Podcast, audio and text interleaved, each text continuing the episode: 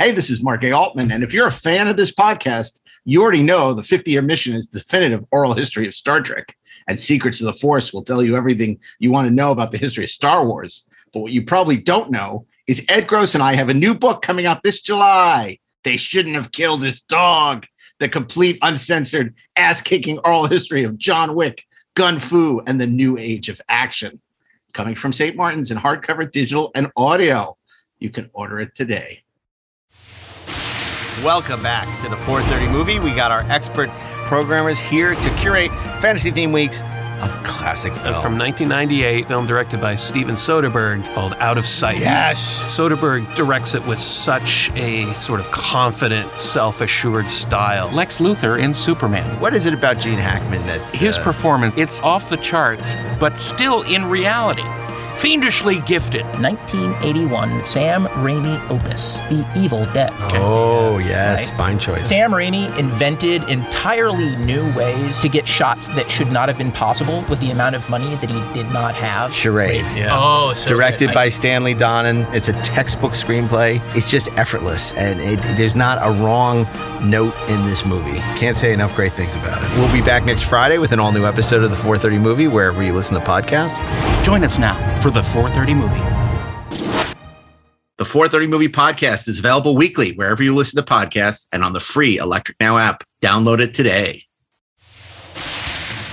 Hello and welcome to Best Movies Never Made, the podcast where we talk about interesting and infamous movies that never made it to or through production. Most of the time, the movies you're trying to make don't get made.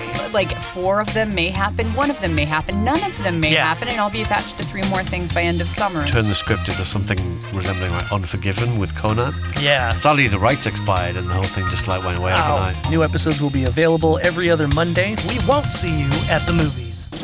Best Movies Never Made, as featured in Entertainment Weekly, is available wherever you listen to podcasts and on the free Electric Now app.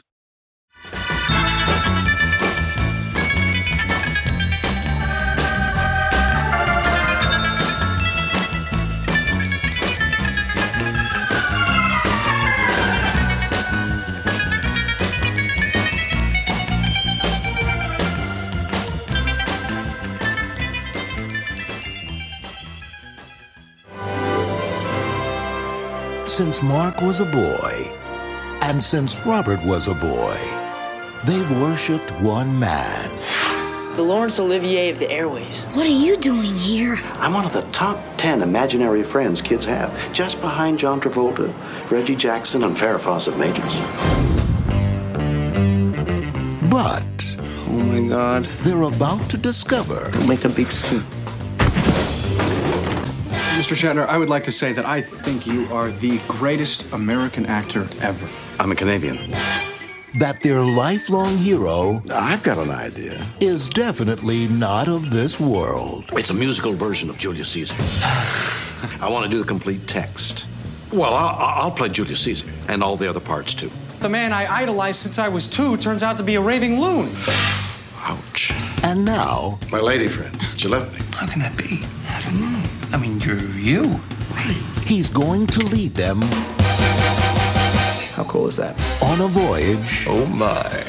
to find love Guys, you gotta mix a little reality in with your imagination. that's way stranger than science fiction. I'm not the one with the green girl sex fantasy. Oh my. Did you see the way that she was peeping you? I don't believe it. I just met the most fantastic female. Claire, you should be happy for her. When Spock got infected by the spores and fell in love with Leila Kalomi, he was happy too. But Kirk fought him, made him resist. Yeah, whatever. Who do you see starring in it? Rafer Weigel, Eric McCormack, Audie England, Patrick Van Horn, Phil LaMarr, and William Shatner And that Dr. Spock guy with those pointy ears. as Bill. You can call me Mr. Shatner now. No tears for Caesar. The evil that men do lives after them. The good is often interred with their bones. No one will ever believe this. Free Enterprise. Love long and party. Dance with the captain! Oh, yeah.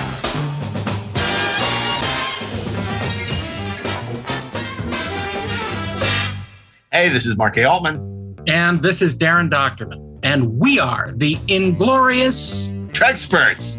And today we're going to prove our bona fides, our bona fides, if you will. We have a very special guest talk about a very special day. You know, it's the anniversary of June 4th. June 4th, as you know, is the anniversary of some June very 4th special comes every year. Comes every By the way. year, and every year it's one year more since the release of Poltergeist. It's it's one year more We're talking Olympics, Diane. it's Before, one more after, year before, since the after. release. One more year since the release of Star Trek II: The Wrath of Khan, or should I say Star Trek: The Wrath of Khan? That's right. Because it was not Star Trek II at the time. It was That's Star right. Trek: The Wrath of Khan. But for the three of us, there's an even more significant anniversary. Celebrating its 23rd anniversary. Holy mackerel. Holy mackerel is the anniversary of the release of the motion picture event of the season, Free Enterprise. And we have none other than the director, co writer, and editor of that film with us, America's sweetheart, Robert Meyer Burnett. Well, gentlemen, it's always a pleasure to be invited back on the. Uh, I feel we're all inglorious in our own ways, and uh, it's great to be here for this uh, uh, esteemed anniversary. Wow. Yeah. I mean, you know, remember Rob? It was so crazy. It was so crazy because when we sold the film, when we sold, we sold the film, we we actually had, I had just um, got a bunch of awards. We'd been at a bunch of film festivals all around the world. We'd been in Cannes with Bill Shatner, Uh, but the, the place we sold the film was at the Winnipeg Film Festival. Just proves no festival is too small. In the dead of winter, in the dead of winter, we're up in Winnipeg, and guy from this new theatrical release uh, company um, uh, uh, called uh, Regent Pictures at the time saw the movie, flipped over it, wanted to release it, wanted to release it right away, and um, and they said we're gonna we want to we, we we think a good day to release is June fourth, a week after the Phantom Menace opens, and uh, Rob and I were ecstatic. They couldn't understand why we were so happy. I'm like, don't you know? Don't you understand? June 4th is the anniversary of Star Trek 2 and Poltergeist. It's a good omen, we thought at the time. and where where in our own movie they go and see Star Trek two. It was crazy, full circle.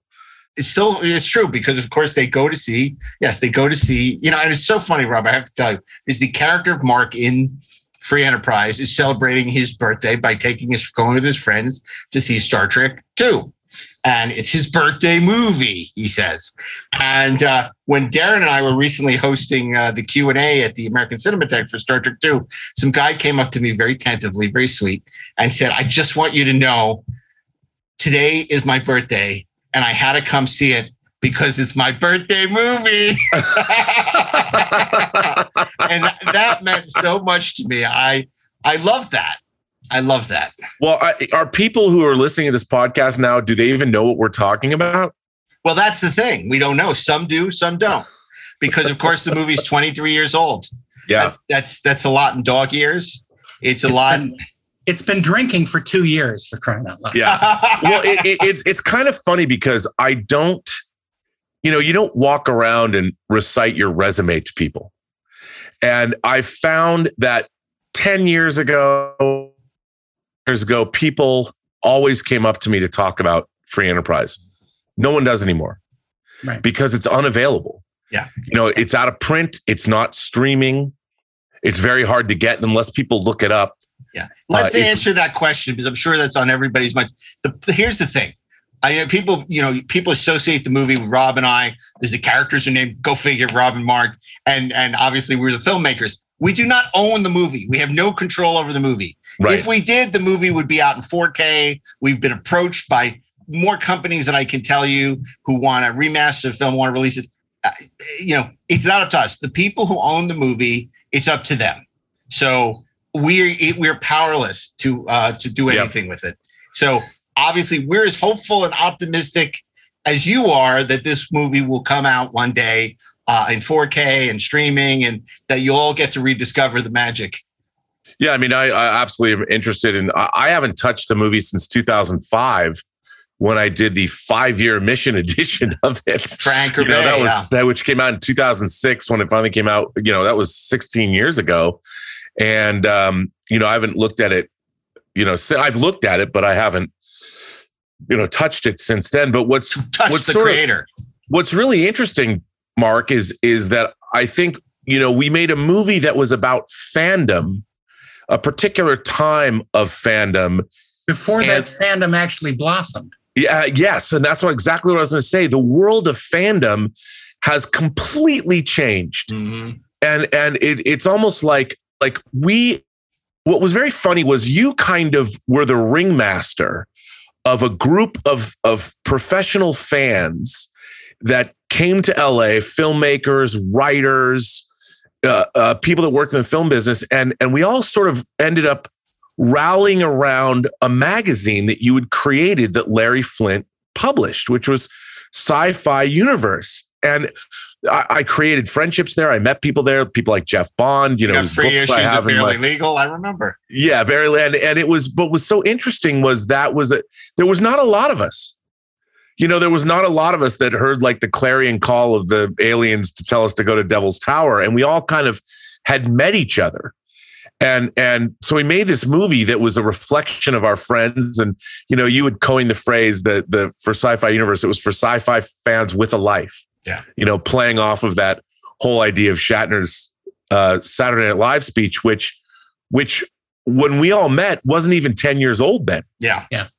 you know, and oh, the, oh, the idea I was going to say the idea of this Algonquin geek table that it was people that were very presumably smart who were interested in the subject matter.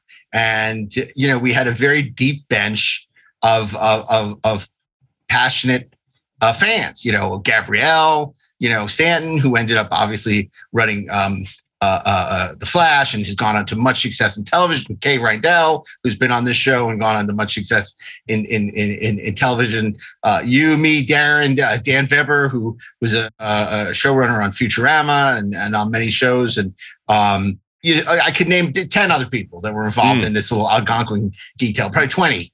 Um, and and and and who who who have all to, to one extent or the other become you know very well uh, known in geek geek geek. Uh, Ashley didn't come along till later, obviously, um, because of your association. You discovered it much later through your friendship with Zach. But the thing is, um, well, that- Zach, I met Zach, Zach Stentz, you know, who wrote Thor and X Men First Class with Ashley because he was a fan of Free Enterprise, right? And he was a writer for Entertainment Weekly, and he he sought me out. Yeah. And he wrote about the movie for a couple of different outlets. But here, here's the thing Darren, tell us what is this movie about? This free enterprise. People have heard us mention on the show. As Robert mentioned, it's very hard to find. Uh, uh, if so, people aren't familiar. What is free enterprise? Free Enterprise is the story of um, fan professionals who are just on the on the beginning of their professional lives and they're trying to make it and they're trying to deal with the fact that their lives are screwed up due to no small part the fact that they are devoted to various science fiction and fantasy uh, IPs, let's say. I don't suppose it would mean anything to you to know that I have the Japanese import box set of all five Planet of the Apes on Laserdisc, letterboxed, What about your home theater system? Dolby Digital 5 track surround with a 40 inch screen. Not bad. Subwoofer? No, I, uh, I live upstairs in a duplex, you know, neighbors. Huh. I see. I have Amigo Isis action figure. Um, and their though their devotion to these things and their fandom is an energy that they can uh, get power from, um, they have not yet learned to control it, much like the Force. Uh, and both of them, Rob and Mark, strangely named, um, they uh, seek out their childhood imaginary friend, William Shatner, and uh, and they, through a, uh strange twist of fate, they meet him and discover that it's not necessarily uh, enjoyable or preferable to meet your heroes because they may not be what you expect. I don't believe it. It's Bill. Okay, just be cool. Don't stare. You'll go blind. And he's perusing porno. All right. I gotta go over there and talk to him, man. What, what do you, no. All around the world, from as far off as the Caspian Sea, people have been running up to Bill and acting like idiots. Why must you be one of them? Because now it's my turn. I mean, don't you want to go over there and talk to him and see what he's like? I mean, William Shatner made us who we are today. But do you want to insult the man? Just respect his space. I do respect his space. It's the final frontier. Okay, just just be dignified. You know, don't do anything stupid. All right. Calm, cool, and collected. Don't make a big scene.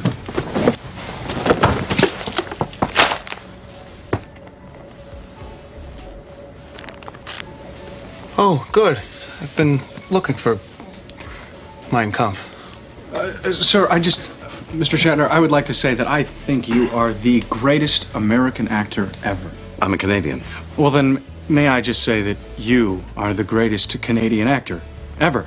There aren't that many of them. Well, if I may, sir, just say that I have a tremendous amount of respect for your work as a writer, a director, a thespian, and an entrepreneur. L- listen, um, I, I, I, we don't want an autograph or anything like that. I, I was just wondering, um, what brings you here? I'm trying to find something to read.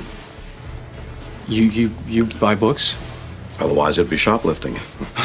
Listen, I'm sorry. We, we, we don't want. We're, we're not. We, we were just wondering if we could maybe we could buy you a drink or something. I mean, we're really we're not the usual kooky fans. No. Right. Yeah, I've always said it's about two uh, dysfunctional guys who meet their childhood idol and find out he's more screwed up than they are. I mean, that in a nutshell is what it is. Of course, the childhood idol we're talking about is none other than Bill Shatner. What are you doing here? I think I ought to tell you that that uh, Aryan youth, he's going to kick you into oblivion. But what about in an arena when Kirk fought the Gorn? That giant lizard monster was three times as big as him. My boy, that was a TV show. I used a stunt double. I always use a stunt double, except in love scenes. I insist on doing those myself. Now, before we talk about how did we get Bill Shatner in our movie, which is, you know, the the the, the, the incredible story in itself, I have to say you have to understand how we all came to meet initially. Now, Rob, of course, was working for Charlie Band.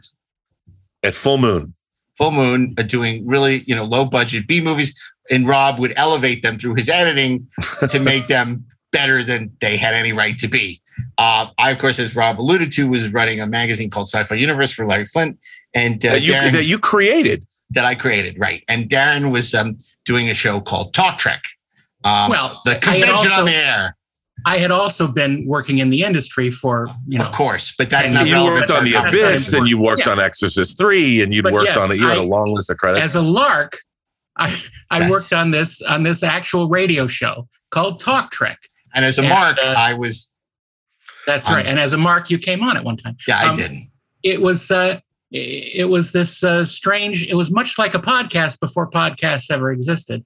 Um, and uh, we talked about Star Trek every week on a local Los Angeles radio uh, channel, and uh, then later on nationwide on what was called the cable radio network, which played behind the uh, the uh, channel listings uh, on your cable stations. But um, through that, I met Mark, and Mark brought along this uh, friend of his called Rob Burnett, and that's how we met on the show. That's how we Yeah. met. And and of course, the way I met Rob was um, Full Full Moon was going to do a big screening at Comic Con of a movie called um, Oblivion. Oblivion with George Takei. Oh, my. Cowboys and aliens. And so they had contacted me to see if we would co-sponsor this screening with them. And they they they had Rob running point. So anyway, long story short, everything that possibly could go wrong did go wrong, but we persevered. And Rob Well, and now, I, hang on a second. I have to say that I had already been a huge fan of yours because you had written the definitive um, retrospectives every season on Star Trek: The Next Generation, and uh, for Cinefantastique magazine, they were like hundred pages every episode. But you also wrote these incredibly in-depth profile pieces and delved into the production. And not only did I learn a lot about I mean, if you wanted to know about how Star Trek was being made, your articles and accounts of each season were definitive. There was nowhere else to go to get that kind of material and that kind of understanding and insight into how the show is produced. So I was a huge fan of yours um, because uh, your articles were so insightful in terms of how does not just Star Trek, but how is a modern television show produced. And at the same time, you also reviewed the show and you you you were you were you wrote fair reviews. If you didn't like something, you you didn't just up to you were writing um these definitive articles and they let you in to the production, gave you all this access. And I thought that those articles that you were writing were actually very important, not just for Star Trek fans, but for anybody that was interested in how a television show was produced at that time. Okay, so since Rob chose to share this part of the story, I will share the rest of the story. So the publicist at Full Moon says, so there's this guy over here at Full Moon who's a huge fan of yours. So would you we will talk to him? And I'm like, no. I don't want to talk to somebody who's a huge fan of mine. and he said, no, he's okay. He's a good guy. He's smart. He's not like a, your usual kooky fan. And I'm like, fine. But like, I, you know, I'm, I have to find a way to get off the phone, call quick if he's a lunatic. So uh, anyway, Rob, I totally hit it off, and then we did the we did the event, and uh, yeah. as I said, everything that could have gone wrong went wrong. The buses didn't show up to pick the people up, and uh, Peter David was reading excerpts from who had written the script to Oblivion was reading excerpts from his books to the six people that were there, and uh, it was the whole thing was a mess. But we all went drinking had a good time. So um, anyway, so Rob and I became friends. Our, our, you know, we we started going out with a bunch of our friends, and we had these little routines where we would go out laser to shopping, and we'd go out to you know Tower Records or, or Virgin Megastore at midnight when things would go on sale for the week. This is before Amazon, so at midnight they could put the titles for the week out. Um, that would go on sale on Tuesday because and then we midnight, started playing just- beach volleyball every Saturday for like eight years. Yep, yep, exactly, exactly. And well, again, that's the beauty of it. So, Yeah. um, the um, so so we had this little routine, and you know, some of these laser sales would happen once or twice a year, and we drive out and we get online at like four in the morning, um, you know, waiting for it to open because we didn't want to miss the good discs, and uh, it was insane, you know. And like before Phantom Menace, we would all line up at Toys R Us for you know hours could seem like days, and um, you know buy all these these these toys and, and things like that. So at, at, one point, our good friend Kay Reindl said, "You know, this is so bizarre. This whole lifestyle, so bizarre. You guys should but make a movie out of it." Before that, Yeah. Uh, well, I was going to say what was bizarre. We were all trying to work our way up in the entertainment business, and and we are working at sort of, in my case, at a very low budget level. And you, Mark, you had your own publishing empire, but you wanted to get into into uh, movie making as well. And you know, all of us were we were all aspirational. We were all like scrappily working our way into the entertainment business at the same time that we were doing these fan pursuits. Yes, that's true. just beginning the adventure. Exactly. The new adventure was just beginning. So, um, so uh, you know, she she had mentioned it in passing, and of course, uh, you know, everyone thinks their office or their thing, everything is the most interesting thing. This would be a great TV show. It never is, never is. And uh, but uh, for whatever reason, I, the the muse struck me that night when I was, I guess I was bored, and uh, you know, it's like, well, you know, and we've just seen Swingers recently too, which was obviously Yeah. influenced, but um, which was really our life in LA at the time. It was like almost like a documentary about our life. Well, to the point of, you know, I've been working with Peter Billingsley, who was good friends with Favreau and, and Vince Vaughn. So before, well, while they started to make swingers, I knew all those guys. Yeah. And I, you know, I've been hanging out with them and going to Los Feliz to the Derby or to the Yeah. 101 coffee shop And or whatever. It was, yeah, no. the Dresden, it was so weird. Yeah. So so um, I started noodling around with this thing, which at the time was called Trekkers, and it was basically play it again, Sam, which the Woody Allen movie, Herbert Ross movie, where Woody Allen play, where um, Woody Allen conjures up Humphrey Bogart to give him advice about wine, women, and song. And in the case of uh, Rob and I, uh, Rob and Mark in this movie, uh, it was Bill Shatner who had all the advice. Guys, you gotta mix a little reality in with your imagination to uh, achieve happiness in your life. And you've got to overcome your programming, which in your case is a 30 year old television show. I mean, come on. Let me tell you. Let me let me tell you a story. I was jogging one evening around my neighborhood, and I came across a, a, a house on fire. and the crowd had gathered, and the, and the fire engines hadn't come yet, and uh, the crowd all turned to me and said, oh, look, there's Captain Kirk, and this guy came running over, uh, turned out to be the father, and, and he said, Captain Kirk, Captain Kirk, my, my child's in the burning building, please, you gotta, you gotta save my kid, please, go. So what was I gonna do, argue with him? I was Captain Kirk. So I found myself running into the burning building. Now I'm looking for the kid, and it's the fire and the smoke and the and the heat. And I, so I got down on my hands and knees because I had seen Rescue 911, and I was crawling around in the in, in the dark, and the smoke is in my lungs. I'm coughing. I can't see it, and I'm calling kid. Where are you, kid? No kid. Kid's not answering. I'm calling kid. Kid, kid, no kid, and I'm dying. I mean, the flames are burning me up, so I gotta get out of there. So I'm coughing and hacking, the masonry's falling all around me, and I back out, and I get outside. And there I see the kid, playing on the lawn. Kid had jumped out of the window, father had caught him. He's playing on the grass. The father's fine, he's playing on the grass. The crowd is playing on the grass. The crowd all turn around looking at. There's Captain Kirk, they're all laughing at him. I felt like such an idiot. Then I realized I'm not Captain Kirk. I'm not a hero. I didn't have the kid. I felt absolutely ridiculous. But I had to try. So um, Rob and I got very excited about this script of ours, and um, we, we we put together something that we thought was very funny, you know. And it's like, but you know, other than uh, you know, we had a bunch of paper, but how was it going to become celluloid? So um, fortunately, Rob at the time was editing a picture for a producer who slipped in the script. They got excited about it. Through various machinations, we were introduced to another group of financiers who um, decided they come up with the money. And it was funny because the man who ultimately did finance the picture, one of the big reasons was because his brother used to make fun of him as a kid for liking Star Trek. And he was very successful in other fields but he was like ultimately still had this chip on his shoulder about how his brother tormented him over his love of Star Trek. So he ended up financing the movie. So now we were a go picture.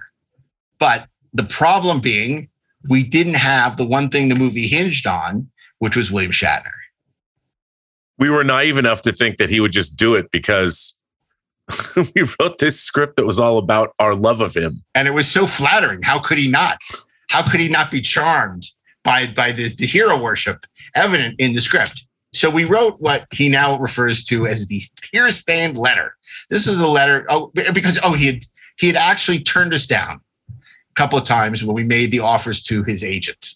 So we sent um, Bill, uh, as we would later refer to him, as the um, the tear stained letter, and we talked about his brilliant comedic chops. Never mentioning Star Trek.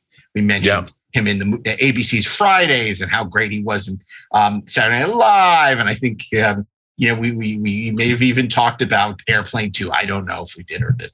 But, uh, but anyway, we wrote this wonderful letter, you know, telling him how much it would be the thrill of a lifetime and how much this film and how much he meant to us and how funny he is and how perfect he would be. And, um, you know, how the movie, you know, was like playing against Sam, yada, yada. So Rob and I are just morose over the fact that it doesn't look like we're going to get Shatner. Our dreams in Hollywood are shattered.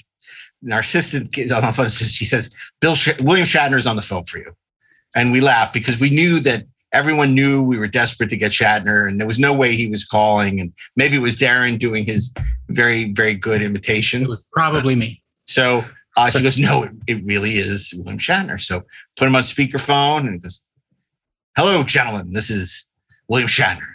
And we're like, oh my god, it really is. Darren's voice does good imitation, but not that good. So, um, and he goes, he goes, you guys, you've written a very funny script, but I'm not doing your movie. And it was like, what the hell? Why is he calling to tell us he's not doing our? This makes yeah. no sense. You would have your agent, you know, say, you know, why would you engage with us? And and we're like, and and of course we look at each other and like, well, is there anything we could do to convince you? And he goes, no. And we're like, oh my god, we're sunk. And then the Shatner paused and he goes, Well, maybe there's one thing. And then we knew, then we knew, I think for the first time, that this movie was going to happen. We knew yeah. there was a way. And uh, and we said, well, what what could we do that would make you do the movie? He goes, Well, you've written me as a God, a guru, a hero. He says, I'm not any of those things. I'm a fucked up guy. And we're like, What? He goes, Yeah. I'm not. I, I, I, I, I, I, I'm embarrassed to sign autographs. And Rob and I are like, really? And he goes, yeah. I said, well, what can we do that would make it interesting to you? He goes, well, write me as a fucked up guy. Well, what, what kind of problems would you have? He goes, girls.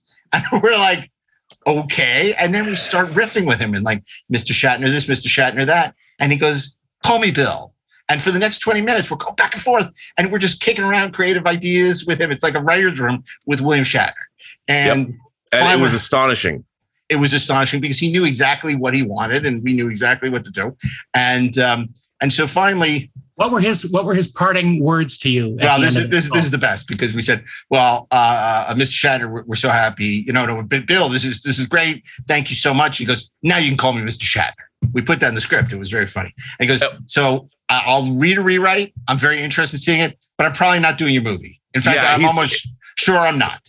He mentioned there was a Jennifer Lynch, David Lynch's daughter, had made a movie called Boxing Helena that that Kim Basinger was supposed to be in. Right. And he even referred to that on the phone. He said, listen, I don't want to get into some kind of, I don't want to say I'm going to do your movie and then I'm not going to do your movie and I'm going to get sued. He's like, I'm not going to do your movie, just so you know, because I don't want to get into a Kim Basinger situation.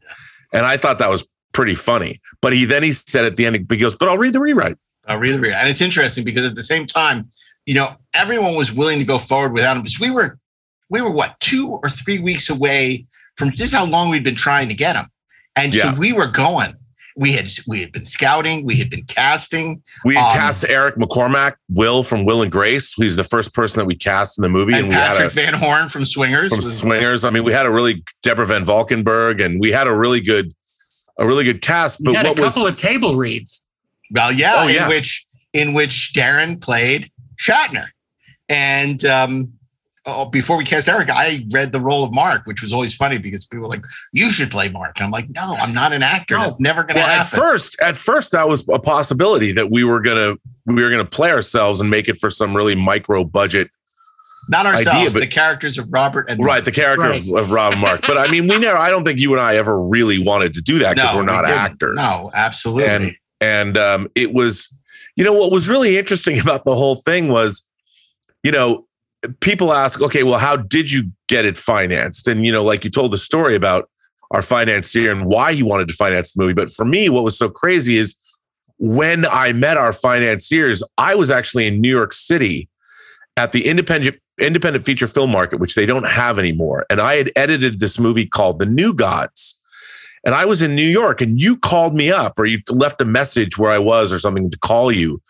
And you said, look, there's a financier who's very serious about financing this movie, and I'm flying out to New York, and you and I are going to sit down with him. Remember where? We're at the Plaza Hotel, yeah. and I had never before been to the Trump owned it. Before Trump owned it, it was the Plaza Hotel, and you know we were going to have afternoon tea, and I mean this was like a big deal. Yeah. Yeah. And we had you and I had like a three hour meeting where you and I were riffing and and and basically Robin Mark show. We were very good. I mean, we were very good. And and like at the end of that meeting, he was like, Well, boys, okay, uh, I'm gonna do this. We'll get you started and we'll send you some money to start. Yeah. like we're like, wait, what? It was so people nowadays, they never, I've tried to tell people this story. I'm like, you're never gonna believe this. Nobody ever believes it. No, like, and that's exactly the way it happened. And we didn't yeah. have Shatner. And we didn't have, nor was it contingent upon us getting Shatner. I mean, we wrote a whole script in which it was a Shatner esque type guy who would be played by Malcolm McDowell on, on, a show called Solar Quest. And so the guy comes and gives them advice, and he's really, you know, helpful and charming and all this stuff. Then they meet the real actor in real life, and he's a jerk. You know, yeah. it was. And, you know, I'll never forget. Like the first check we got from him, there were no contracts signed, no paperwork, nothing, and it was a six-figure check. And I remember you and I and our other producer, we like go to the, we had a bank account that we opened. There's like nothing in it. And we went to the bank with this check. Yeah. Yeah. You know, yeah. To, just to, to yeah. and it was like, is this check going to explode? Like if we when give it to this going to clear? Because yeah, like, just, it was so it was so crazy that we had this large check from this guy who like you're guilty of something. Uh, yeah, it was so nuts. I mean, it was so this never it hasn't happened since certainly, but it was so crazy. it, was, it was crazy. It was, it was crazy, nuts. And it was you know, so. We had all those bizarre meetings with people like you know Juliet Landau, you know, for the role of uh, the Munchkin, and and you know, I, I always remember when she came into your office, you had all these action. It's like you know, Rob Observatory now, but you had all these action figures and all those toys, and she and and then you know she looks up and she sees Commander Koenig staring back at her. She's, this is really odd to be here. You know, taking this audition with my dad staring back at me, and like you turn the action figure around.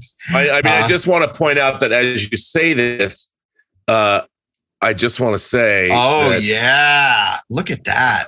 Wow, that's pretty cool. It never ends, Mark. It, never never, ends. ends. And- No. but I have to say that the craziest meeting. So we had this idea that we were going to cast Star Trek actors in bit Yes, parts, people that had been not just Shatner, but it was our meeting with Malachi that uh, Malachi Throne, yeah. Malachi Throne from, for those of you who don't know, he was in the two part episode, The Menagerie. Commodore Mendez. Commodore Mendez. And, you know, we wanted him to p- potentially play a role in the film. And he came in to meet with us. And you and I were just like, wow, you know, it was so great. But then if you remember, remember he we have this meeting with him and we're so excited. And then what does he tell us? He goes, you know, I, I'm not, I'm not going to be in your movie. I'm not here to be in your movie. No, he said he was too classy to play the character of a sleazy B movie producer because the movie starts with Mark uh, pitching this B movie producer um, his idea for a movie called Brady Killer. So, let me see if I understand you. This is a serious attempt to meld the sensibilities of Manhunter, Silence of the Lambs, and Seven with Generation X angst in order to somehow parlay 70s nostalgia. See, with a couple of bankable foreign sales draws, you are virtually guaranteed a $15 million opening weekend. and it's called Lady Killer. No, no, no, no, no. Brady Killer. Remember, that's why the guy only stalks women named Marcia, Jan, and Cindy. Brady Killer is a, it's a metaphor for our times. It, it, it's, it's, it's pop culture meets high art. Nick at Night meets Dostoevsky. It's a great high concept piece, I'm telling you. It's about the, the death of 70s suburban bliss, which gives way to the, the angst of 90s dystopian fatalism.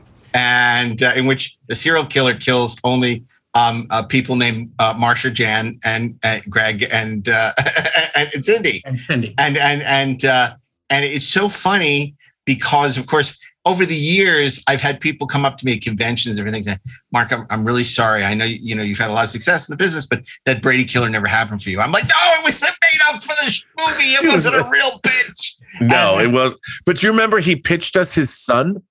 Yeah, he pitched us. Uh, Commodore Mendez, uh, uh, Malachi Throne pitched us his son. But we're like, come on, man, we want you to do it. He would have been so great. And you, you look at some of the stuff he did, but he didn't want to play this sleazy B movie Because he did have a scene where he he he had a Me Too moment where he's going to hook up with this. Well, a Yeah, but- woman. and then we cut it.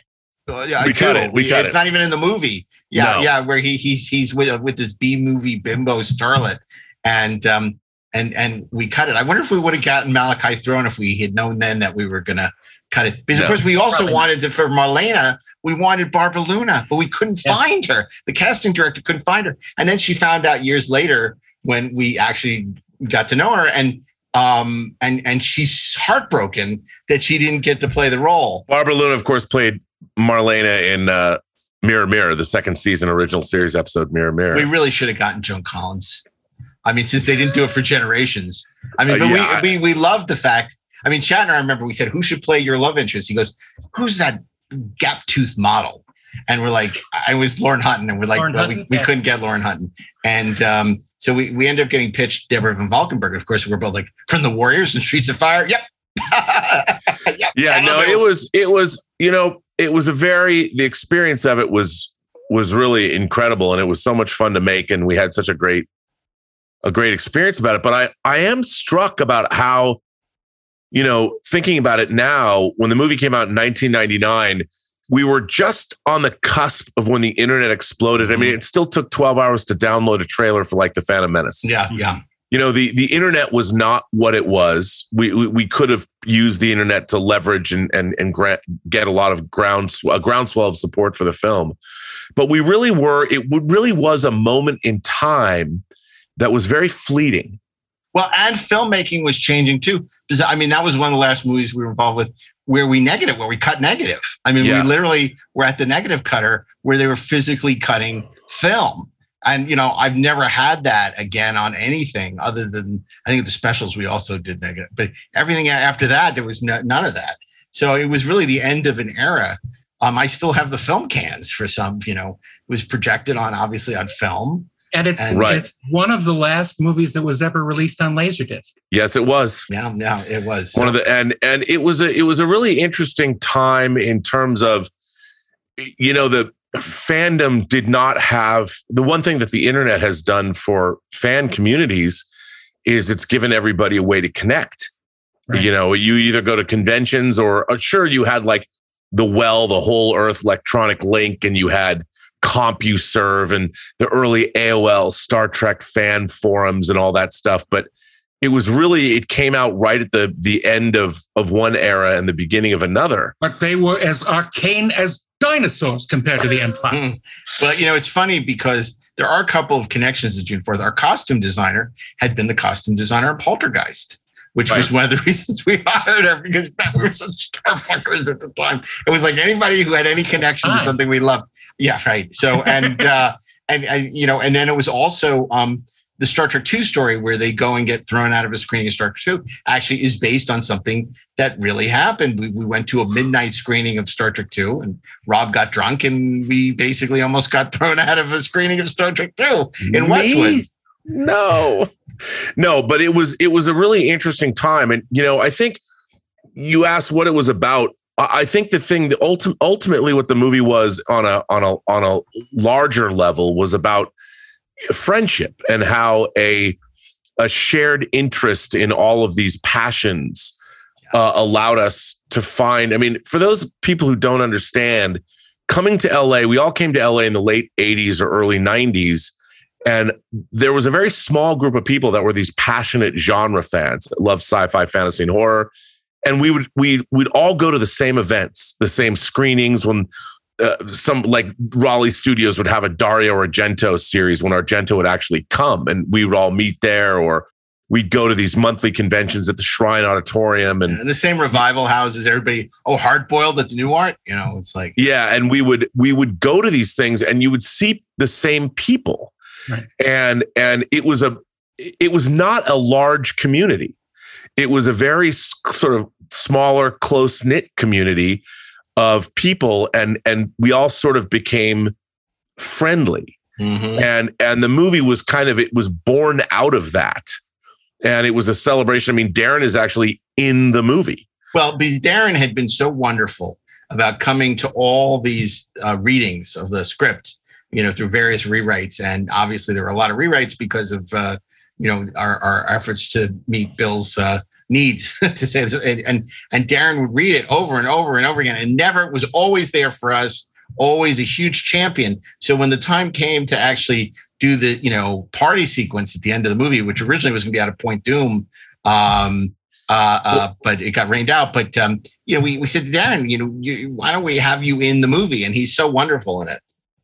Well, that was another thing about the actual production of the movie was uh, we had the the biggest El Nino condition that had been seen in decades, and things that were planned and things that we had storyboarded, and and you know I'd even taken a camera and had been shooting storyboards at locations like we were going to shoot at a Crown Books, you know, that got rained out. Oh, I mean, it happened again and again. Uh, uh, they closed the roads to Malibu, so the whole three days at the beach became uh, a change to a soundstage. I remember rewriting frantically while you were out at Jerry's Deli in Costa Mesa, um, rewriting because everything was going to shoot that weekend was no longer going to be able to be filmed in in Malibu. And you're right. I mean, the stuff that ended up being filmed at Golden Apple and Reseda um, was going to be creature features, and that was going to be Golden Apple and Melrose, and it kept changing because our schedule kept changing. I think even the Iliad was supposed to be, uh, like you said, Crown Books, and you had storyboarded this really great sequence with a lot of camera movement, and you know, and it ended up being the Iliad. And the night we're at the Iliad,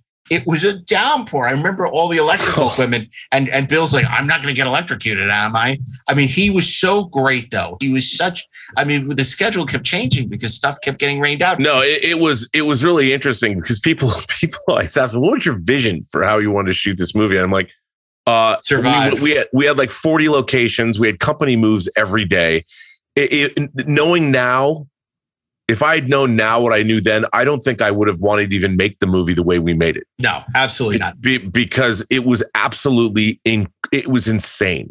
It we was had this a idea. that- 24 day movie with multiple company moves virtually every day. Every Every day. I mean, we- we, we were le- we were blessed with with naivete of not knowing what we didn't know at the time. No, and and you know it was it was interesting because I knew because I've been editing, I I knew that you know would I have liked to have done a lot more elaborate camera moves? Yes. Would I have have liked to have done a lot more stylish stylistic flourishes? Yes. But the one thing that I that I got, and I'll tell you something, what's really interesting is if you go back and you look at the movie, no other movie looks like it. Yeah, tell us about why, why who the DP was, Rob. Well, I'll tell you. I'll tell you what's what's what's really interesting was I had been editing this movie for a guy named Michael Nash called Nebraska, and it was it was shot in 16 millimeter, and I really loved the look of it. And uh, I met the director of photography of this movie, and he was an, an older gentleman. His name his name still is Chuck Barbee, and we got to talking, and I'm like Chuck Barbee, you know your name your name's familiar, man. Like, like, like, why would I know you? And he goes, Well, you know, I used to work for Douglas Trumbull. And I'm like, Wait, what? He goes, Yeah, I work for Douglas Trumbull. Like, I made a documentary on the making of silent running. I'm like, Are you kidding? Like, I had already was a huge fan of his because of the the work he'd done on on this movie Nebraska. I thought what he shot was really, really cool. And I couldn't believe it. Like, and then one day he brings in this photograph of the V'ger model from Star Trek The Motion Picture. And it was a picture that he had taken a giant, big, big, big picture of Chrome of yeah, yes, that picture. And and it was it was unbelievable. And I was like, oh my God. So we started talking. And I said, one day I'm gonna make a movie, dude, and you're gonna shoot it. And this was the movie. But one of the the, the reason what was really interesting, we did two things on the movie that I think save it. And and I, I whenever I go back and look at it, we shot with Vi- Kodak Vision stocks because of the color, and we shot with prime lenses, Yeah. which is what you know John Carpenter and Dean Cundey would shoot all of his early movies with. And the film, you know, while it's not that dynamic, it has the colors and the look of the images are are very unique. And I don't think any it has other a very Finnerman esque uh, aesthetic to it, which was intentional. Yes. And I had said to Chuck, I said, you know, these as the viceroy of verisimilitude, I told Chuck something. I said, look, these people, these characters live in a in a world that's slightly heightened. It's more colorful than the world everybody else lives in. And it it really shows. And one of the things that I would love to do is if we ever do get to remaster, not when, when we do, in 4K, especially if we do it with Dolby Vision with high dynamic range, the colors in the film are you look at Swingers, you look at a Kevin Smith movie, other movies of the time, nothing has the color that we have in this in this film. Well, it's- And it was- I, I have I have to tell you because you you were mentioning you know all the the troubles with scheduling and the troubles with uh, you know making your uh, making your uh, uh, days. Um, the great thing about that is that we're all familiar with the fact that uh, difficulties help you focus very well. And it helps you it helps you determine what is absolutely essential to what you're trying to do. And I think that um, y- your situation and the way that you could think on your toes uh, because of your background in editing um, helped you you know basically block out those scenes from nothing you, you know you, you said that you wanted to prepare more i think that would have made it a little stale honest, honestly Well, I also would have been been much more frustrated. You know, and I've been. I'll, I'll tell you, like the night that you actually that wasn't.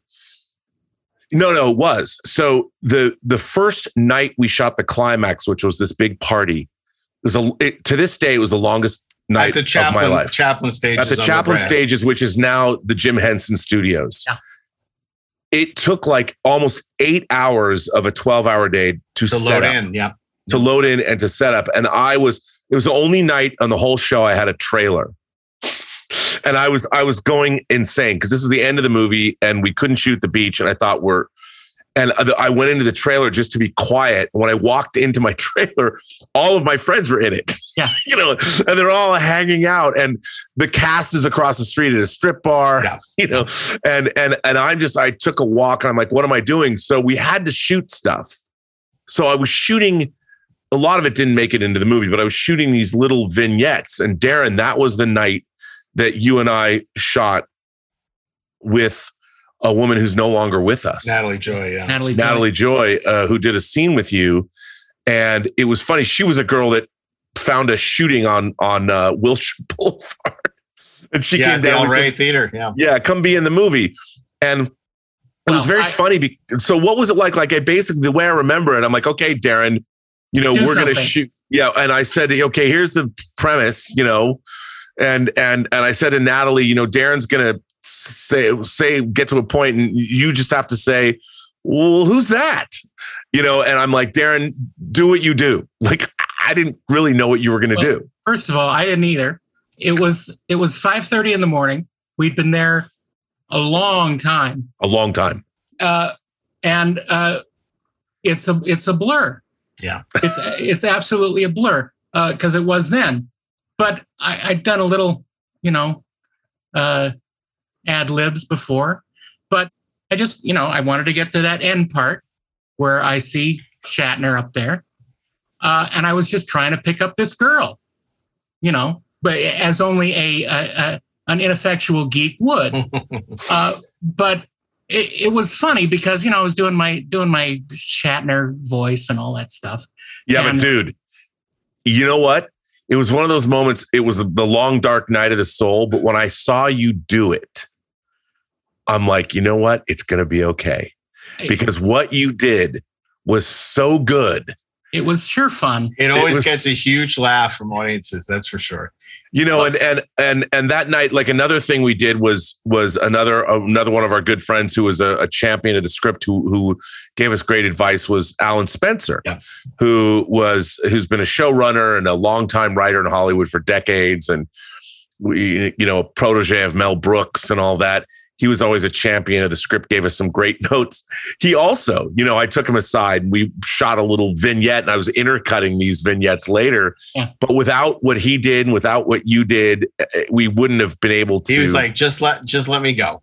And that's what he did. I mean, all those interstitials were pretty much ad-libbed, you know, Yeah. and and and it, it works great. But that was that was the set where Rob's big note to the production designer was watch Guardians of Fury, and he gave them the laser disc. And he said, "What is this?" And he said, "It's a laser disc."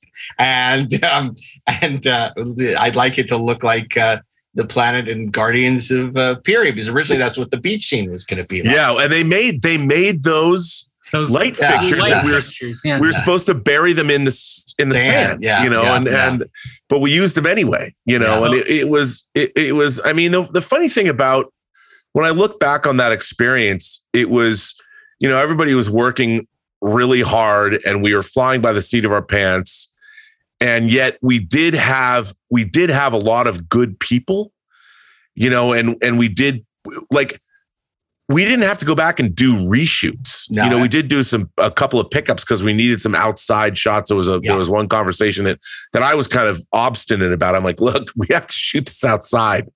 You know, we we couldn't shoot this. I'm like, Yeah. we have. There's got to be the sunset Got scene. Yonada, the on Yeah. Melrose. That was an accident. Yeah, yeah, which was great. Um, but it, it was an interesting. It was an interesting time. It was Uh, a very delicate time. a very delicate time. And, and, and it's it- funny because, you know, what was so interesting, people always, the first question they always ask, and Robert, you know, I were a lot of Q and A's for this at conventions and at uh, uh, uh, film festivals and, and stuff where we won a, a bunch of awards before we came out. But they always ask, what was Shatner really like? And we always say the same thing. We say he was amazing. He was absolutely amazing. He, he was a gift. He, he was he delightful. And and and people like, really? Is that what you're supposed to say? And I'm like, no, he was. He was amazing. And he You was know- so supportive. And you know, he was the one at three and four in the morning who still had energy. Well, you know, it's funny. You, we have to say that that you know we pretty much made our days. We shot at 12, 12 hour days, but there was one day Yeah. That we knew we were going to have to go over, The and it was going to be a, a yeah sixteen hour day. Yeah. We're in this big. We had lots of extras. It was our was last an- day, hard out, couldn't stay, had to load out. Had to load out. Had to get out of there. And so sh- it was a Shatner day where he had to work for 16 hours. And, you know, we moved all around the club. And the last scenes we shot, you know, with Rafer and and my dad, you know, that last bit. And even my father was, it was so funny because that our, both of our fathers were there. And, and, you know, if we get a chance to remaster the movie, I would cut your dad back into the film. Yeah, he'll, really appreciate that wherever he is. I know, but I know we can do it. I know we can. I know we can do it. Um, I think we can do um, I think we can do it. But but it was really interesting because at that at the end, like you said, Shatner was there. He'd been there for 16 hours. He'd been in every scene we'd shot that day, pretty much, and and he still brought it. Yeah, like there was no, you know, there was no hesitation. He was joking with the crew. He was having a, a, a really good time. That was the day I told him the Al Pacino generation story because you know he's sitting around. I could tell he was getting a little bored, and somebody, I think it was Darren, even said, "Tell him the story." And I told you know story about News, your captain. yeah, yeah, ex- literally. um, h- how you know Al Pacino was such a huge fan of uh, generate of him in Generations. How much he hated Patrick, but how brilliant he thought Shatner was. Um, The Shakespeare guy. the Shakespeare guy. It took a whole mountain to kill Kirk, but the Shakespeare guy, one rock. Ooh, ah, he can't stand it. He's weak. He's no kind of man. But look at Kirk, a whole mountain, and he's still alive. because he's twice the man of the Shakespeare guy.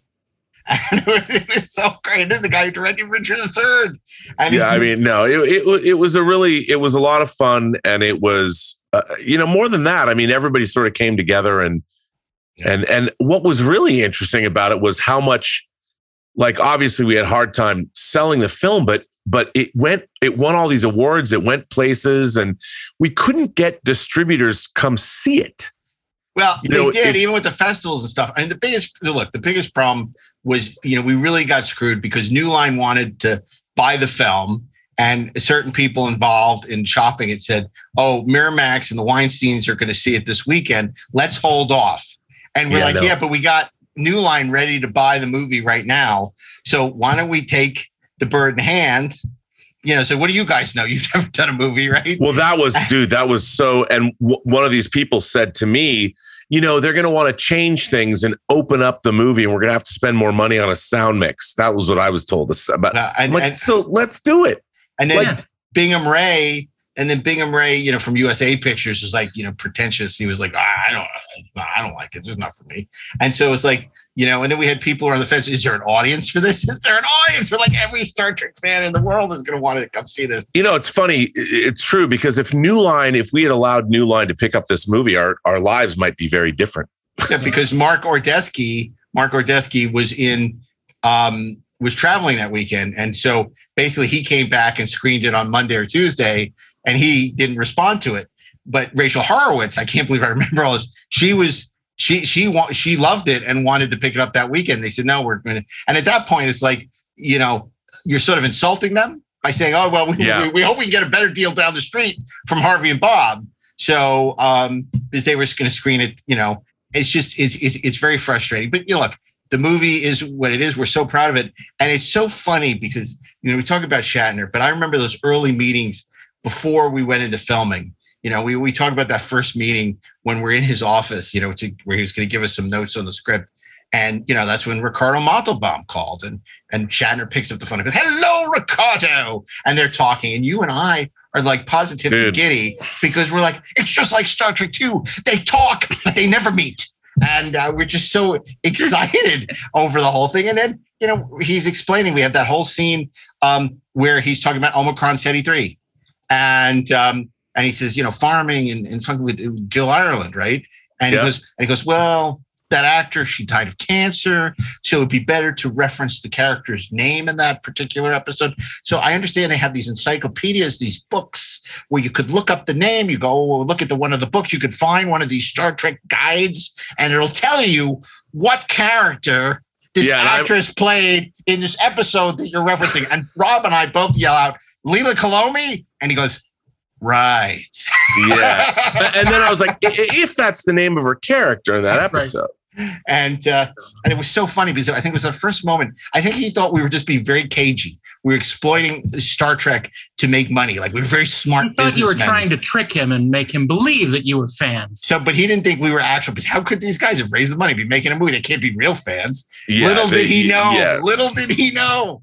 uh, Mark and Robert uh, had an idea for a script which involved me, because they apparently, as kids, would um, conjure me up and, and seek my advice, and I, in the as a figment of their imagination, guru-like, would offer uh, wise pearls. and uh, so they wrote the script uh, for fun, uh, from what I understand, you know.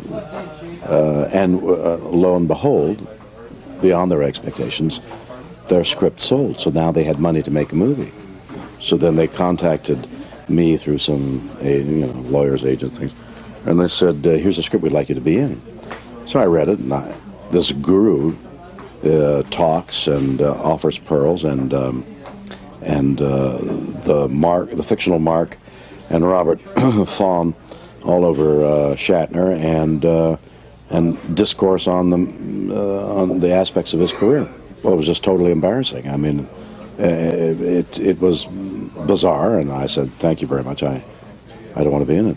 They proceeded to pursue me for a long time, and finally, uh, because I'd heard that they got the money and they were upset, and I know what it's like to look for money for independent production, so I called them. And and I continued because, of course, we you know we talked about. I remember filming at the Iliad. You know that rainy, rain swept day. You know, and that was talking about a couple of great ad libs, the Mind Comp thing and Salute the Cheese. But you know, and him reading the the Hustler magazine. But um, what was so yeah, Chic at- some point we were talking about.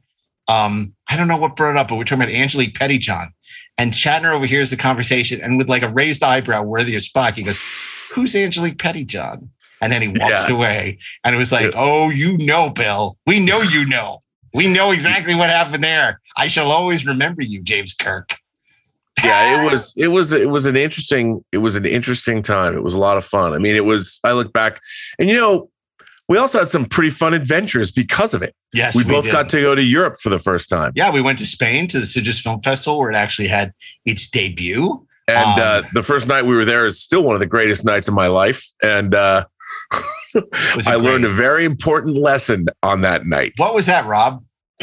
well when when someone offers you something that's amazing and and there's no downside to it the first thing you shouldn't think is well if this is my first night in europe who knows what's going to happen opportunities might happen later on? tomorrow Yeah. and and it was it was a i learned how my very american way of thinking was was and and i didn't even understand how wrong it was. This was in in um this was actually in october of 1998 i learned this lesson. And i didn't realize how wrong i was until mark you and i were back in spain in 2011 Yeah, yeah. And, and uh, we were in 2011 and and we were at a, a the same di- a discotheque. And these three girls walked up to me and they said you're rob burnett aren't you and i said yep and they said do you remember a certain individual and i said remember this is 12 years later i said oh yes i do and they're like yeah she still talks about you you That's fucked up that- i'm like that's why sentimental Wow. problems they called it in Europe. Sentimental, sentimental problems. problems. Yeah, Boy, I, I, I, uh, I, uh, I, all I needed to do was keep. You know what? I should have heeded Yoda's advice. Never his mind on where he was. Bob, you made some pretty What stupid mistakes doing. in your life, but that one has to take the cake. That was a dumb one. Uh, you know, you have one of the greatest nights of your life, and someone says, "Hey, why stop now?" And, and I'm like, Rob wants to keep his options open. "Yeah, wow, wow, boy, that was uh, that was dumb, dumb, dumb." we had so much fun and we were really wondering because the film was subtitled in uh, spanish and catalan where like most of people don't even speak english like how is it going to play you know especially as a comedy right and we were so thrilled to see that fans are the same all around the world because it played really really well and then a couple years uh, months later we found ourselves in paris uh, you know um, convention in paris which was another That was a whole remarkable- nother experience. Yeah. That was so that was wasn't it That was no, it was weird. I mean, and, and, you know, I'll tell you one of the the one of my favorite experiences when we were up in Edmonton, Canada, at the first half of the Local Heroes Film Festival, and Mm. and and our movie was on the same marquee with Arthur Hiller's film, The Americanization of Emily. And you remember we hung out with that whole night? John Landis. That's right. Yeah. John Landis, but also Arthur Hiller was there. Yeah, yeah, yeah, yeah. you know, and we got to talk to him and seeing that our movie on the same marquee with with with uh with uh that that film, which I love, you know, it was it was a pretty amazing, it was an amazing experience all the way around. Yeah, you know, it's funny. People, people, uh, Tarantino you know, in Hawaii. yeah, at the treehouse in Hawaii. Yeah, when he started imitating as Shatner all the lines from the movie, You'd seen the movie once and you knew every line of dialogue. it was amazing. It was amazing. It was the first time we met Quentin, and it was a it was a, what a what a way to to meet him in the treehouse. We felt like the Ewoks. I mean, Yeah. it was it was it was you know it's funny, and I know we sound like I don't know how interesting these stories are for, but you know, um, it's not very often that we really have a chance to talk, tell these stories. It's been a long time since we've talked about this, and it's it's always a delight because it brings back such wonderful memories of, of friendship and filmmaking and and passion and um, yeah, travel. Because you know, of course, the greatest adventure, the human adventure, was our trip to Cannes, where you know Bill took the, the SST, the Concorde, and we were in steerage and um, on another plane that barely got there. And uh, and he gave because in the movie he he wears this bomber jacket. This really he looks great in it. You know, a really great leather uh, jacket. And so the plan is for I him didn't to beam down. I parachuted. exactly, which was an ad lib from him. And Uh, yeah, uh, well, well, I, I actually told him to say that okay, bro. because because he no because he might have. Okay, that's true. You did tell him that. I know you told him that. Yeah, Maybe you did. Yeah, yeah, yeah. That's that's that because it was his it was his ad lib, and he's he and but I said that's you got to say that. Yeah, no, that was great. Look, that whole scene is great. You know, and it's in my real office. At, uh, at I remember that's, that's my real office. Um, so at the time, um, so we um, so we go to Cannes, and and and and Bill is going to give this leather jacket to um, Planet Hollywood Cannes, which was a big deal at the time. This is when Planet Hollywood was like a big deal, and so he's in front of like hundreds of the world press, paparazzi and press, and all kinds of people very excited. And he gives this wonderful speech. He goes, you know, goes, I was in a thrift store in um, in Los Angeles, and I found out that this belonged to the great flying ace Eddie Rickenbacker, and um, and so I wore it in the movie, and now I'm bringing this legendary jacket back to the beaches of France. And uh, he comes off the stage, and we're like, "My God, Bill, that's amazing story." We had no idea. The costume designer didn't tell us. He goes, "Of course not. I made it up." and it was like, and and it was like, "Oh my God, he's this is why he's Bill Shatner." Yeah. Th- th- This is he's so incredible because he he was spellbinding and there was not an iota of truth to the story that he made up. and uh, I wish we hadn't given that jacket to Planet Hollywood because I wish I still had it.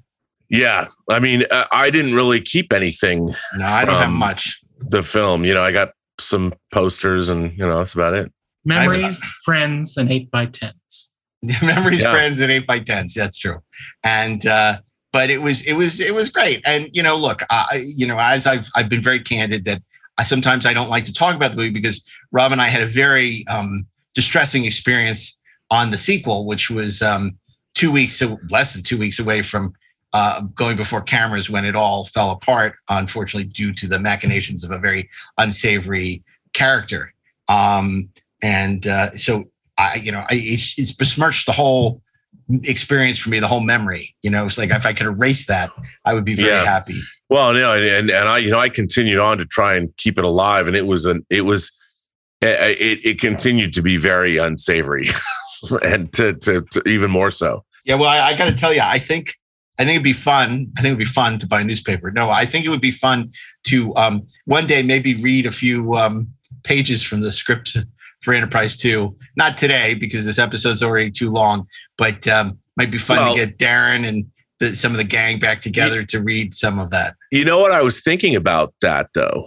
Um, have you listened to like the audio drama of Neil Gaiman's The Sandman? I have not. it's incredibly elaborately produced and it's on Audible. Mm. I've often thought because it's too late to shoot a sequel to Free Enterprise. Yes. But we could do an audio drama. And I bet we could get an incredible cast together. I bet we could. Well, we had an incredible cast for Free Enterprise too. That's what's so crazy. We had no, we did. But you know- we could get our original cast for Free Enterprise back. I, I there's people I wouldn't want to work with given uh, things that have happened in their lives. that well, I- that's true. but uh, but but you know, I I um you know certainly I mean we had like Eliza Dushku and we had um, uh, uh, Richard Libertini and John McDowell. Polito and Malcolm McDowell and and Bill of course and we just had this incredible And David Hedison. and David Hedison. It would have been great. Most of them are passed away. It's really sad. Um, and and of course, I'm how desperate we were to try and get uh, Leonard and uh, some of his emails. One day I'll have to release those emails um, where he would write back and say, "Please leave me alone. Stop." Because of course, when we recorded Bill for uh, the 70th birthday video we did for him. Um, we, we we interviewed all these great people, Ben Stiller and everything, including Leonard Nimoy. We went to his house, and he goes, Yep. "Do I know you, gentlemen?" Because when we made the, uh, the the movie with William Shatner, Free Enterprise, and he goes, uh, "Get out of my house!" And we wanted to put that away. He says, "He says you you talk about how great Captain Kirk is and how he changed your lives. What about Spock?" Yeah, he was very it was very and I he could never great. tell if he was joking or not because we had heard that he was at a screening. We, one some usher had told us that Leonard had shown up to a weekday screening of Free Enterprise at the Century Plaza when the ABC Entertainment when it was still there, and sat in the back and watched it. So we knew he had seen the movie, but never knew what he thought of it. And he told us, Wow. Yep. Yes, he did. Of course, for the uh, David Hedison role, we could always get Jeff Goldblum. yeah, that's right. Well, you know, one of my favorite movies, even though it was a cameo, is like the whole premise of Free Enterprise 2 is about Rob's going to get married uh, to, to Claire, and um, and uh, Shatner decides to become a rabbi so he can, you know, be, at first we're like, you, you know, he says, I'm to I'm to conduct the wedding. We're like, you're not a real ship's captain. You, you can't do that. He goes, no, but I'm to become a rabbi. And so he disappears. And they go on this worldwide thing, and he brings peace to the Middle East. And um, but at, at one point, there's this whole screwball comedy sequence, and they're trying to um, he's trying to get to the wedding, and um, or Mark's trying to get to the wedding, and he's he he opens this reception hall, and it's not Shatner or whoever he's looking for. It's not it's not their wedding. It's Richard Hatch. And he's conducting a Battlestar Galactica wedding. And they're like, oh, wrong room. And he goes, May the Lords of Kobol bless you, dude. And it's just this little nothing cameo, but it's so it's just wacky. And then, you know, like Shatner and Mark, and they finally make it to where Rob and Claire are about to get married, and Shatner conducts the wedding, and it's actually just lovely. Yeah, it is. Did we I keep it the scene? The we had a post credit scene, I, I, where where um they, Rob and, and Claire have kids, and and their kids are conjuring up now instead of Shatner, um Janeway. Well, you know what else we had in it? We had a, a final scene where there was a running joke in the sequel where Shatner was going to have a show called William Shatner's Extreme Adventures. oh yes, that's and right. that was a running joke. And he was going, the last scene in the movie was going to be, well, over the credits, was he was going on the space shuttle with Richard Branson. oh, that's right. I forgot was, about that. he was actually going up into space and they were going on the last shuttle.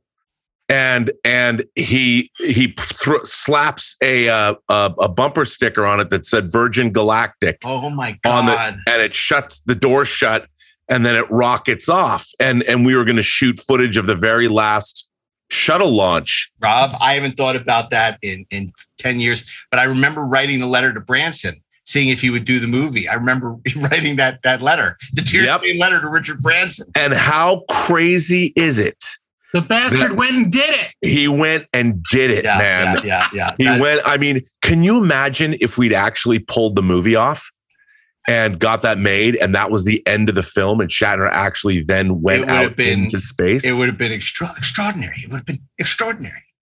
No, there was a lot of things in the Free Enterprise Wrath of Shatner script that was very forward thinking. Yeah, yeah. There was a lot in there that was great and would have been awesome. And and uh, Pam Grier was going to be in it. Pam Grier was going to be had in it. such a good cat. I don't. I, now I'm getting excited. I want to talk about it. I know. It's one of those things. That, you know, it's the one that got. I away. might have had more of a career. it was not to be Cherie, exactly. But um, but you know what? The, the movie we did make, Free Enterprise, it's a wonderful love letter to Bill, to our fandom, to our friendship. Uh, we made it, like you said, with a great creative team. Many Mhm. people we're still friends with, uh, very close friends with. Um, so great to be able to get so many of them into the movie. People like Darren, people like Gab Stanton, people like um, uh, um, Eric Wallace. You know, all these people who were in the in the film. Um, and uh, you know, of course, I, I look. I met my wife because of Free Enterprise. Not that she had anything to do with the movie, but she was a huge fan. I met her at a Yeah. film festival, and and it was the only reason she stopped to talk to me was she she liked the Free Enterprise hat. and Was a huge fan of the movie. So uh, it's uh, so I owe, owe that movie a, a lot. Yep. So um, and uh, I'm glad, you know, here on the what 20, 23rd anniversary. Crazy. That's crazy. I, I I can't believe it. I mean, 1999. I'll, I should always remember it because, you know, I associate it with Space 1999. And that day we went out and looked at, to see if the moon was still there. Well, it's funny if we ever get to do a remastered version. The movie opened with a with a tagline that says "the near present," yeah, and I've always thought that if we, I did a version of it, the near where- past. Well, no, I, I, the movie should open on September thirteenth, Oh. nineteen ninety nine, because in the end credits it says September thirteenth, nineteen ninety nine, and it because it's a period piece now. Yeah, absolutely. So if we Yeah. remaster the film for people who hadn't seen it, if it opens, we now it actually is a it's a That's setup funny. that is later paid off in the opening or the end credits. Well, Rob, it was a period piece then because we refused to admit that DVDs would destroy Laserdisc. So everyone's talking about their Laserdisc, even though it was kind of like the the, the lasers were already going away and DVDs were already becoming a thing, but we refused to admit it. So everyone's Yeah, talking about which- Laserdisc the whole movie. Which, if we get to remaster it, no, when we get to remaster it, it just a- adds resonance to the movie. And that's why I think we should open it with that. I love that. uh, I love September that. 13th, September 13th, 1999. You know, and then That's it so great. In the font. yes, yes. Yeah, font. you heard it here In- first, guys. In the in the font. Uh, the name of that font, by the way, is Braggadocio.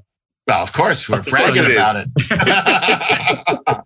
that is funny. And of course, we had the greatest closing credits of all time, which was just a complete lark by Rob and I. And people still talk about those closing credits. You know, I love it. Good princess, Leia. Bad princess, Ardala. Yeah. And, you know, wise guy, Ken Wahl, you know, Vinny Terranova. And it's just like, I mean, we have all these weird um, uh, little things. And then, of course, it ends with, um, and uh, William Shatner will return in William Shatner versus the World Crime League, which, much like that famous sequel, never saw the light of a projector bulb, sadly.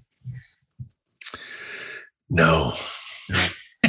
Well, But Darren, another dream that failed. There's nothing sadder. the impossible has happened. yeah, I mean, and there's so many um uh, uh, Star Trek. Even in the ADR, I remember um uh, during the party, like when we were doing the looping, we added just say "I'm for you, Lieutenant D'Amato." We threw it. There's so much stuff in there that, like, to unpack, it would it it hours could feel like days. I mean, it was just like so much in there, and we you know we didn't even talk about Shatner rapping. You know, of course, he wants to do his one man show. You're a living legend. Thanks, Mark. Mark. Let's stop talking about my love. Now, I've been giving this a great deal of thought. And I think I should write the music as well. That's great, Bill. Hey, maybe you're better off without this woman. You know, now you're free to concentrate on the work. When's our meeting with uh, Full Eclipse? Because I, I've got a great xylophone player and a great bongo player for the story pitch meeting. And they're great, man. And I am ready, and I am raring to go. I've got the perfect toga. No one will ever believe this. and we partnered him with a rapper who was used to be with Tupac in Tupac's uh, Tupac's posse. Yeah, and now he's in Obis San Luis Obispo for life. Yeah, I know, but uh, at the time, I, I'll never forget.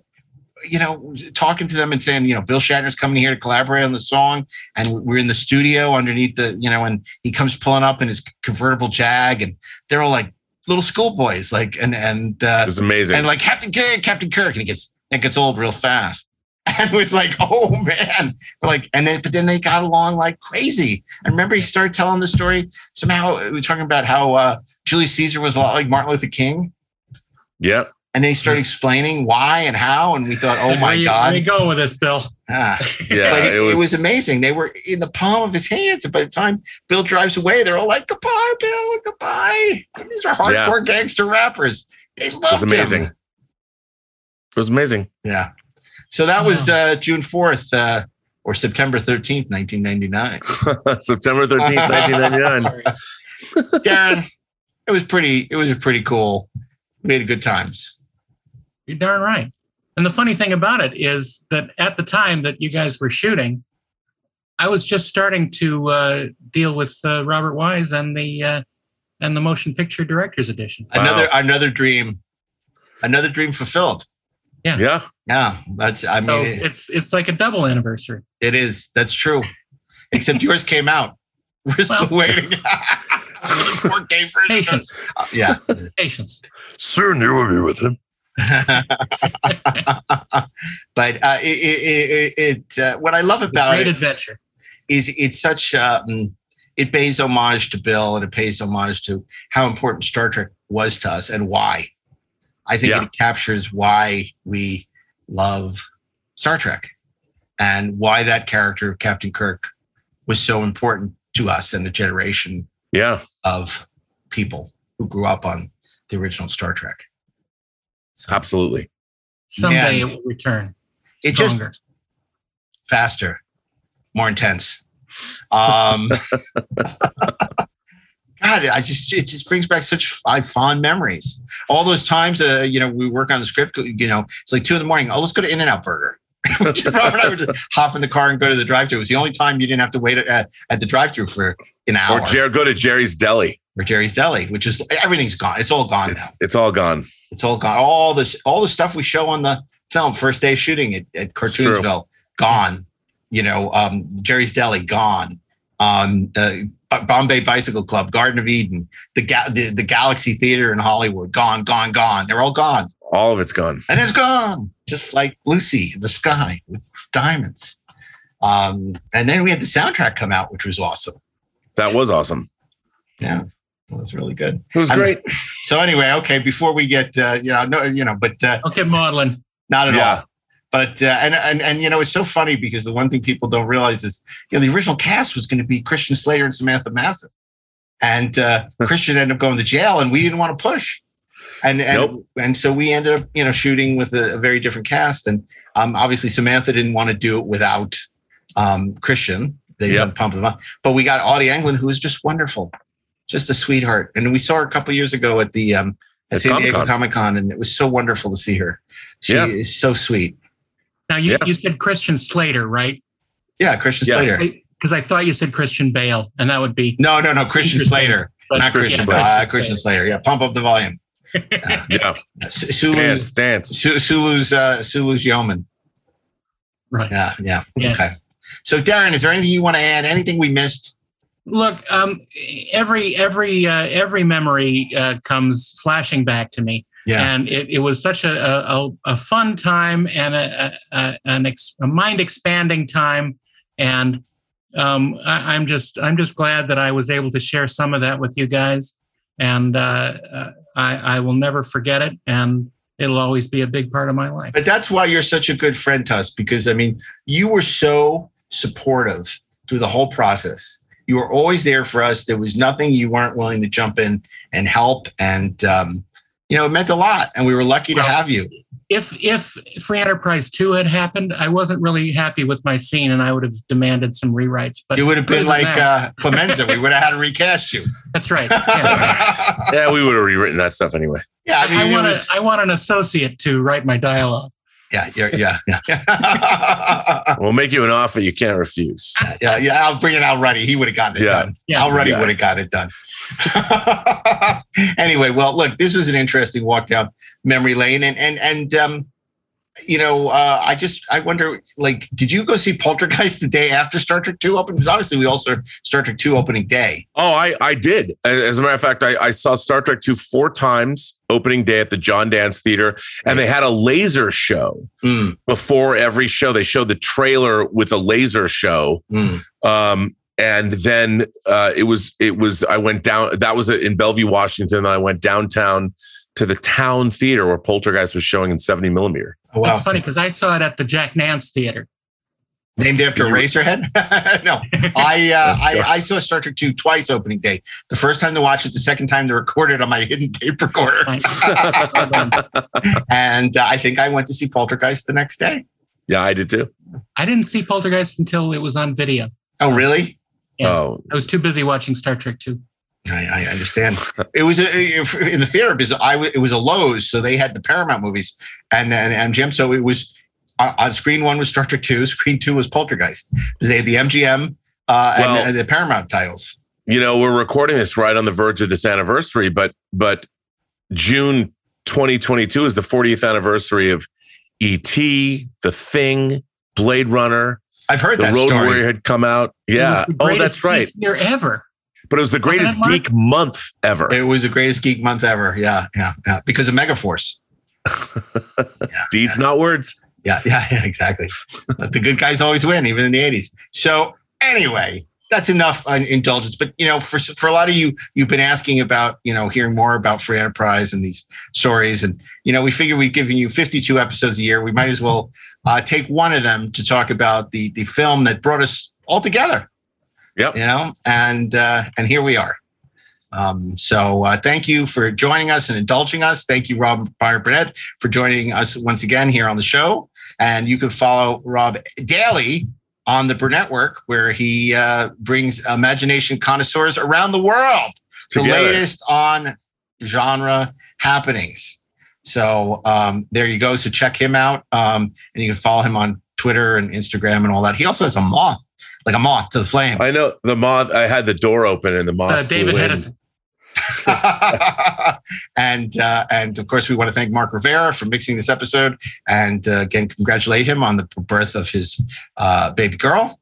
And um, we want to thank our producers, Pete Holmstrom, Matt and Nally Muscali, and you, of course, for sticking around as we take this walk down memory lane. We'll be back next week with an all new episode of Inglorious Treksperts. So until then, on behalf of Robert, Darren, and myself, Marky Altman, keep on trekking ingloriously, of course.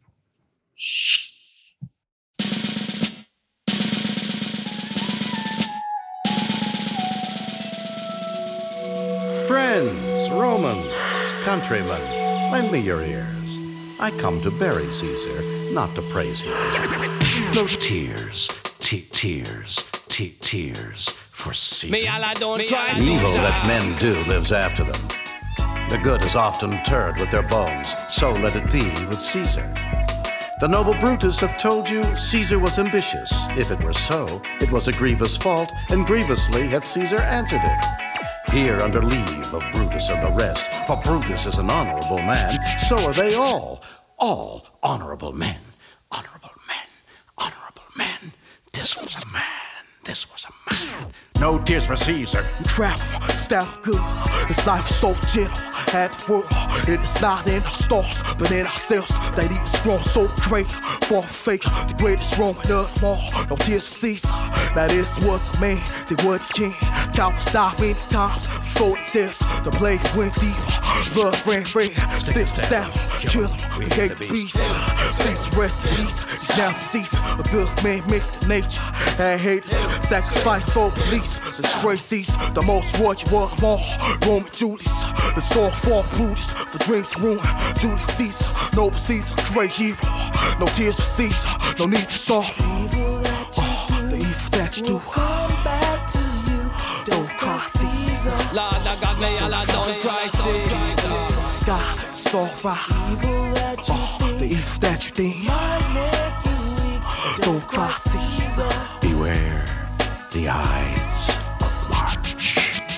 hear the evil that you speak, but don't backstab me like Brutus to Julius Caesar. What goes round comes round, saying true.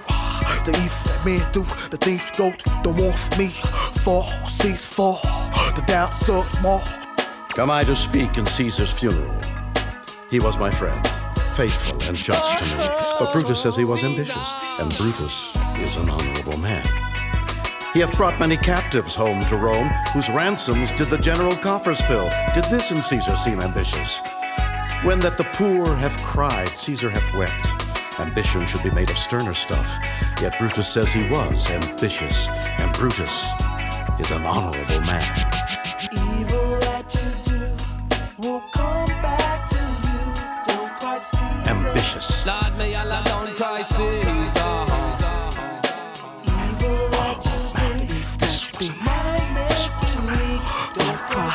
Caesar. Don't cry, Caesar. Keep your head to the sky. Yes. Cowards stop many times before the death. The blade went deep. Blood ran red. Stick stab. Kill him. We hate the beast. Seems rest in peace. He's now deceased. A good man makes the nature. And haters sacrifice for police. You all did see that on the Lupercal I thrice presented him a kingly crown, which he did thrice refuse. Was this ambition? Yet Brutus says he was ambitious. Then sure he is an honorable man. I speak not to disprove what Brutus spoke, but here I am to speak what I do know. You all did love him once, not without cause. What cause withholds you then to mourn for him? Oh, judgment, thou art fled to brutish beasts, and men have lost their reason. Bear with me. My heart is in the coffin there with Caesar, and I must pause till it come back Then fall, Caesar. Then fall. Fall, Caesar. Beware the Ides No tears for Caesar. No tears for the man. Kill them. Cry havoc. Let's slip the dogs of war. War. War. War. War. We're lost. Caesar. Have you gone? Caesar. Lost we are without you. Lord, me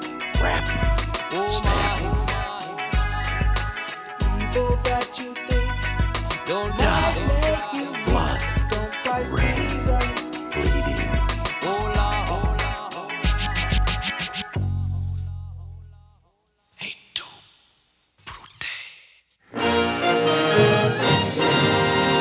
This show was produced by Dean Devlin and Mark A. Altman and is an Electric Surge Network production.